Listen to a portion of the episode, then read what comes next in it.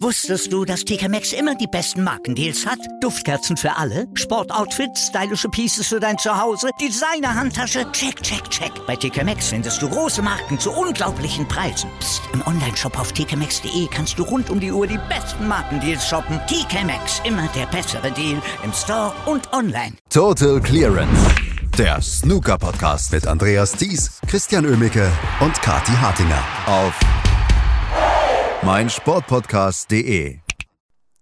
Die Championship League ist in dieser Woche weitergegangen und es sind diverse Gruppen gespielt worden und die größte Frage war eigentlich, spielt Ronnie O'Sullivan? Und wir können sagen, er hat gespielt und er hat auch seine Gruppe gewonnen und das sehr souverän. Und darüber müssen wir natürlich sprechen, hier bei Total Clearance auf meinsportpodcast.de und das tue ich heute natürlich wieder mit Christian Oemmeke. Hallo Christian. Hallo Andreas. Ja, äh, die große Frage war, spielt Ronnie O'Sullivan? Weil zu diesem Zeitpunkt seiner Karriere ist ein Turnier wie die Championship League bei allem Respekt nicht mehr so wichtig. Ja, also Gott sei Dank hält er sich nicht in Regierungskreisen auf, sonst wäre er wahrscheinlich bisher schon zurückgetreten. Aber Ronnie Sullivan spielt und er hat gut gespielt, muss man sagen. Ähm, er war ganz gut drauf, hat hier und da mal ein paar kleine Fehlerchen eingebaut, wie man das so zu Saisonbeginn mal ähm, dann auch ganz gerne verkraften kann. Aber sein Match gegen Farag Ajaib war sehr souverän, hat quasi dann so immer aus seiner dritten, vierten Chance, die er bekam, ähm, ein höheres Break gemacht und so den Frame dann entschieden.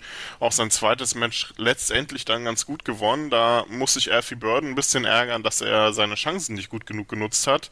Denn wenn er den zweiten Frame holt, den er am Ende auf Schwarz verliert gegen Ronnie Sullivan, dann nimmt das Match vielleicht nochmal eine andere Wendung. So war es dann zu dem Zeitpunkt eben das 2 zu 0 für O'Sullivan und der hat das Match dann auch 3-1 gewonnen. Und damit war klar, das letzte Match dieser Gruppe wird entscheiden, wer in die nächste Runde einzieht, denn auch Alexander Rosenbacher hatte einen guten Auftritt hingelegt bis dahin. Seine ersten zwei Matches mit 3 zu 1 sehr gut gewonnen gegen Burden und Ajaib. Und so war klar, ähm, wer auch immer dieses Match dann holt, wird in die nächste Runde einziehen, mit dem kleinen Mini-Vorteil für Ronnie O'Sullivan, dass ihm schon Unentschieden gereicht hätte, einfach weil er einen Frame weniger abgegeben hat. Und das war ein sehr gutes Match, ein sehr unterhaltsames Duell. 56 im ersten Frame von O'Sullivan, 105 als Konter von Alex Osenbacher und den dritten Frame hat er ein bisschen unglücklich abgegeben. Da hatte er zwei gute Möglichkeiten zu Beginn des Frames, konnte die nicht nutzen und Ronnie O'Sullivan macht mit einer 58 erstmal sehr viele Punkte Vorsprung und holt sich dann mit einem weiteren kleinen Break dann letztendlich den Gruppensieg und im letzten Frame gab es dann sogar nochmal ein Century von The Rocket. Also auch ein passender Schlusspunkt unter diese Gruppe. Bisschen bitter natürlich für Alex Osenbacher, der damit so sich so ein bisschen um den um den Lohn gebracht hat, ähm, hier in die nächste Runde einzuziehen. Das tut Ronnie O'Sullivan. Aber er beendet die Gruppe auf Rang 2, nimmt damit ein bisschen Preisgeld mit und hat drei Matches gespielt. Und Ronnie O'Sullivan hat das seriös gemacht, kann man so sagen. Ja, kann man so sagen. Jetzt ist natürlich dann die große Frage und vielleicht auch die Riesenhoffnung für Alex Osenbacher, ob Ronnie O'Sullivan das so macht wie im letzten Jahr, nämlich die erste Phase spielen und mitnehmen und dann zur zweiten Phase absagen. Damals war Mark Joyce der Nutznießer, wenn ich mich richtig erinnere, und in diesem Jahr könnte es dann natürlich Alex Osenbacher sein, falls Ronnie O'Sullivan wirklich absagen sollte, was ich sehr unglücklich fände, denn wenn man so ein Turnier meldet, dann sollte man es auch bis zum Ende spielen. Ähm, aber da müssen wir dann halt schauen. Die nächste Phase ist ja dann erst in äh, knapp drei Wochen. Bis dahin kann er sich das ja in Ruhe überlegen. Ronnie O'Sullivan also eine Runde weiter und wir haben natürlich einige Gruppen in dieser Woche erlebt, unter anderem auch die Gruppe 9, in der Yuan Jun äh, weitergekommen ist. Und das ist eine Überraschung, weil er sich durchgesetzt hat gegen zum Beispiel Barry Hawkins in einer durchaus prominent besetzten Gruppe, dann auch noch mit Ken Doherty und Lei Pefan. Ja, ähm, aber er ist der Spieler bisher, der das am souveränsten durchgezogen hat, kann man ganz klar so sagen. Besser kann man es einfach nicht machen. Drei Spiele, drei Siege, 9 zu 0 Frames, keinen einzigen Frame abgegeben und dabei auch wirklich noch richtig gutes Snooker gespielt. Also was der ähm, auf den Tisch gebracht hat, war wirklich sehr, sehr gut anzuschauen.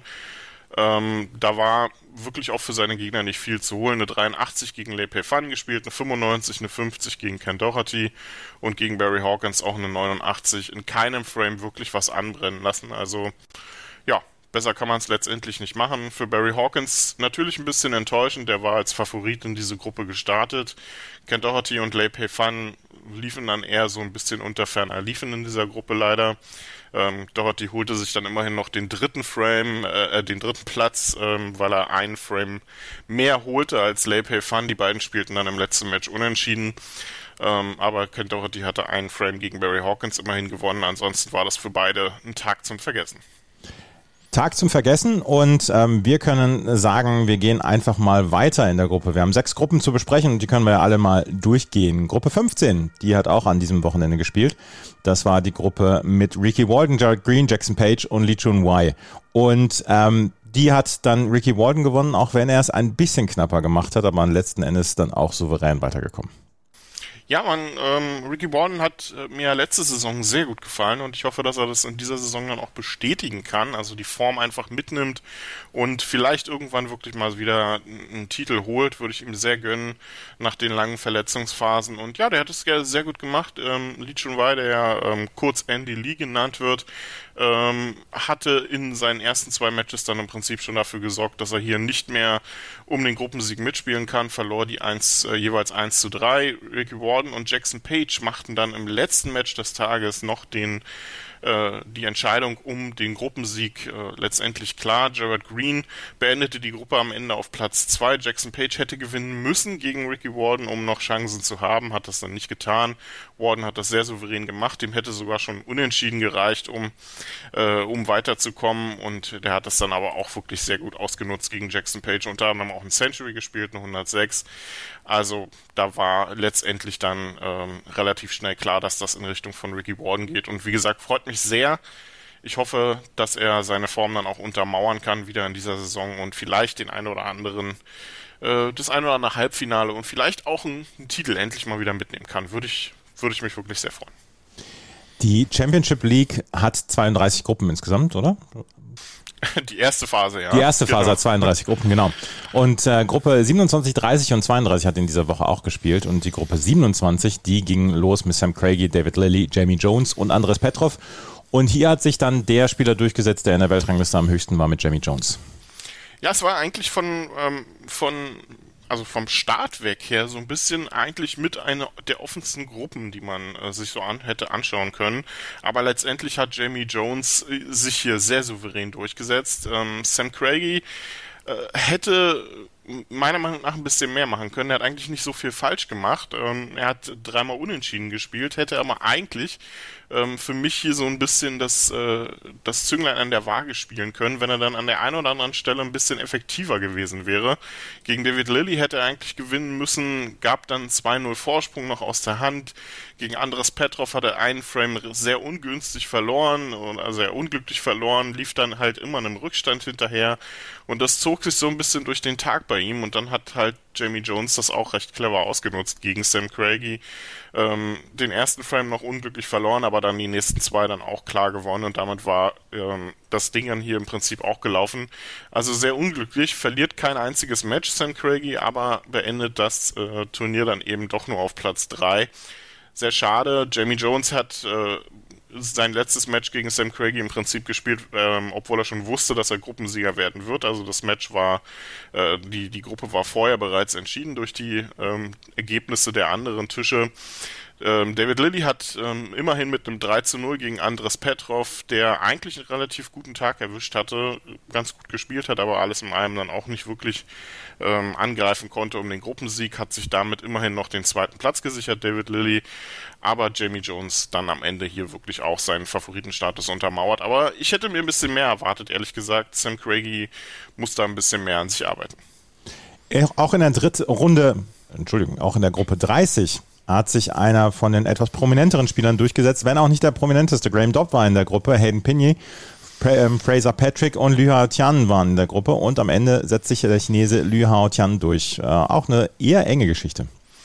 Ja, und äh, Graham Dodd ist für mich ähm, bisher mit einer der Pechvögel des Turniers, denn der hatte vor seinem letzten Match gegen Liu Haotian alle Chancen, noch Gruppensieger zu werden, stand auf Platz äh, stand auf Platz 3, gut positioniert, mit einem Sieg gegen Liu Haotian hätte er noch auf ähm, Rang 1 nach vorne rücken können. Und dann passiert das, was überhaupt nicht passieren durfte zu dem Zeitpunkt. Liu Hao Tian macht das, was er schon den ganzen Tag gemacht hat, nämlich ähm, hohe Breaks spielen. Das war schon gegen ähm, Fraser Patrick und auch gegen Hayden Pinney so. Gegen Fraser Patrick war es nur eine 97, gegen Hayden Pinney dann eine 67. Aber was er dann gegen Graham Dodd nochmal rausgeholt hat, war wirklich sehr, sehr stark. Eine 135, eine 90 und eine 53. Und Graham Dodd hat den zweiten Frame trotz hohem Vorsprung ähm, noch abgegeben und wurde damit dann durchgereicht auf den letzten Platz dann tatsächlich noch durch die Frame-Differenz dann auch noch hinter Hayden Pinney gerutscht. Also da war es dann nichts mehr mit Gruppensieg, der möglich gewesen wäre, sondern dann auch noch ausgerechnet der Platz, der nichts einbringt, gar kein Preisgeld. Sehr bitter für Graham Dodd. Liu Haotian kann es am Ende natürlich egal sein, der gewinnt die Gruppe sehr souverän.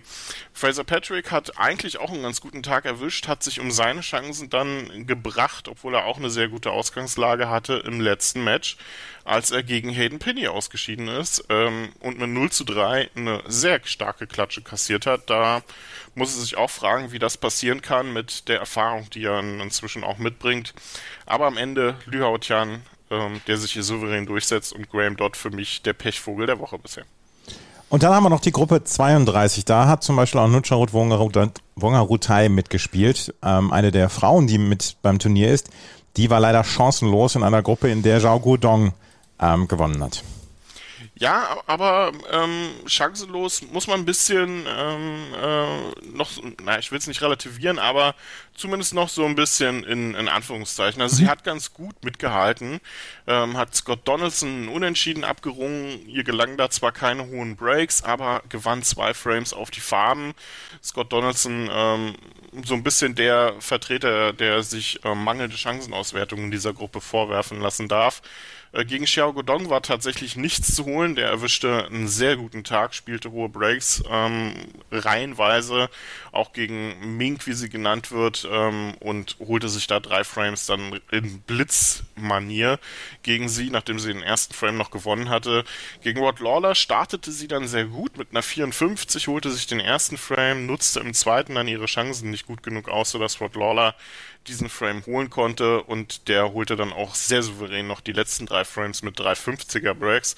Da lief dann nichts mehr zusammen. Aber alles in allem muss ich sagen, ähm, habe ich schon schlechtere Debütauftritte ähm, von von Damen auf der professionellen Tour gesehen. Also das ähm, macht durchaus Mut in die Richtung, dass sie auch den einen oder anderen Sieg auf der Tour holen kann.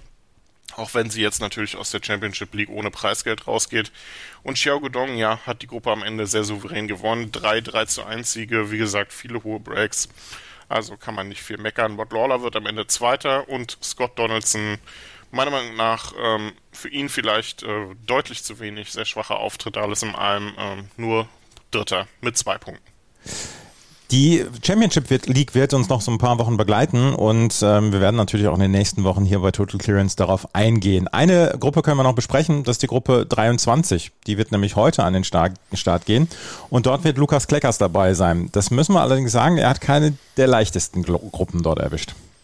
Nee, alles unangenehme Gegner tatsächlich. Joe Perry natürlich so ein bisschen der Favorit als höchstplatzierter, höchstgesetzter, aber best, bei Best of äh, Four ist es in dem Fall ja, ähm, kann eine ganze Menge passieren. Also ich denke mal, Lukas wird hier sehr motiviert rangehen, einfach schon auch auf, auch aufgrund der Art und Weise, wie er sich wieder für die Main Tour qualifiziert hat. Das war stark in der Q-School in der letzten, äh, letzten Event. Also die, wie er da die Nerven behalten hat, wirklich sehr, sehr gut. Elliot Slesser und Andrew Higginson, äh, die anderen beiden Spieler in dieser Gruppe, also auch Leute mit sehr viel Erfahrung. Andrew Higginson, der jetzt mit dem Amateurstatus klarkommen muss, ähm, bin ich auch sehr, äh, sehr gespannt, wie er das macht.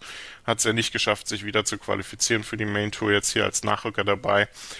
Werden wir schauen. Also keine leichte Aufgabe für Lukas Kleckers, aber vielleicht reicht es, um ein bisschen ähm, Erfahrung mitzunehmen und wer weiß. Ähm, hier, wie gesagt, äh, über die Distanz ist eine ganze Menge möglich. Auch die andere Gruppe, die heute dann noch am Start ist, sehr interessant. Mark Selby und Ben Wooderston vertreten dann halt die Leicester-Fraktion heute ähm, also Leicester als Ort, nicht als, ähm, als Verb in dem Fall. Und James Cale und ähm, Zhang Jiankang sind noch mit dabei. James Cale wird auch sehr motiviert sein, nachdem er sich seine Main-Tour-Karte zurückgeholt hat. Also durchaus interessant heute nochmal. Und wir werden, wie gesagt, in den nächsten Tagen hier bei Total Clearance auch noch darüber sprechen. Das waren die sechs Gruppen, die es in dieser Woche gegeben hat, plus die äh, Gruppe, in der Lukas Kleckers dann heute spielen wird.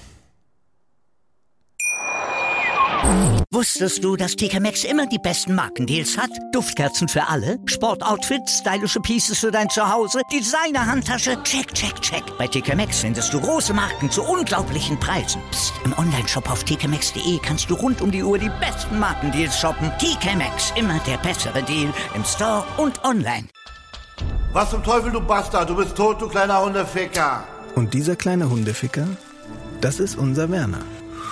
Ein ganz normaler Berliner Kleinstkrimineller, der dann aber im Knast das Ding seines Lebens dreht. Una Fantastica Risetta Perla Pizza. Er klaut seinem Zellengenossen ein Pizzarezept. Aber nicht irgendeins. Und mit dem eröffnet Werner dann die beste Pizzeria Berlins. Doch Werners Glück ist nur von kurzer Dauer. Denn es hagelt Probleme. Werners Pizzaparadies. Erstmals großes Kino- und Podcast-Format. Mit fetter Starbesetzung. Alina But, Kida Ramadan, Edin Hasanovic, Oliver Koritke, Ralf Richter, Ben Becker, Winfried Glatzeder, Anna Schmidt und viele mehr. Abonniert die Scheiße. Jetzt macht schon, mach! Total Clearance. Der Snooker Podcast mit Andreas Thies und Christian Ömicke auf meinsportpodcast.de.